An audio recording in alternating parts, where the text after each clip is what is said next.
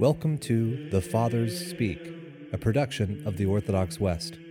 Each day, Father John Fenton reads a selection fitted to the Western liturgical calendar from one of the Fathers of the Church.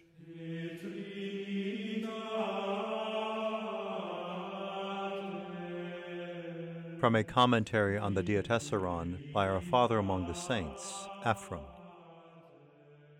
To prevent his disciples from asking the time of his coming, Christ said, About that hour no one knows, neither the angels nor the Son. It is not for you to know times or moments.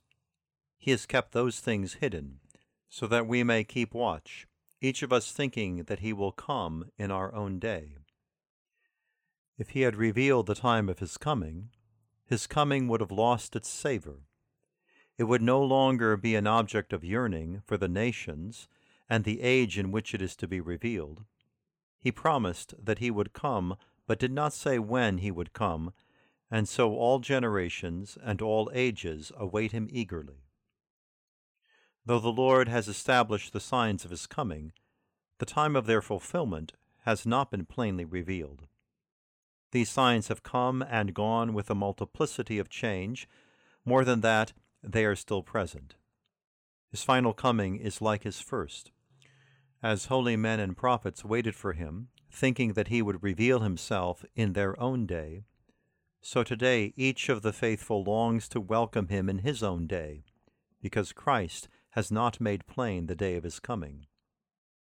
He has not made it plain for this reason especially, that no one may think that he whose power and dominion rule all numbers and times is ruled by fate and time he described the signs of his coming. How could what he has himself decided be hidden from him?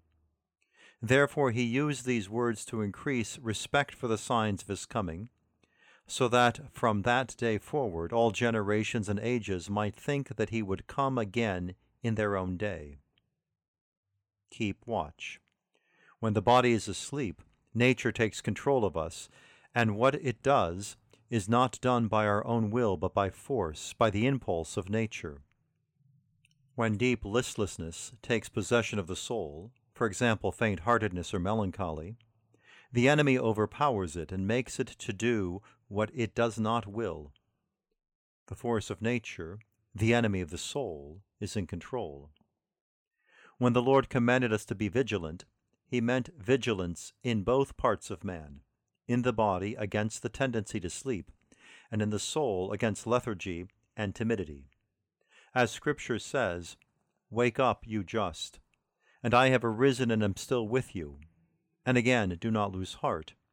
Therefore, having this ministry, we do not lose heart.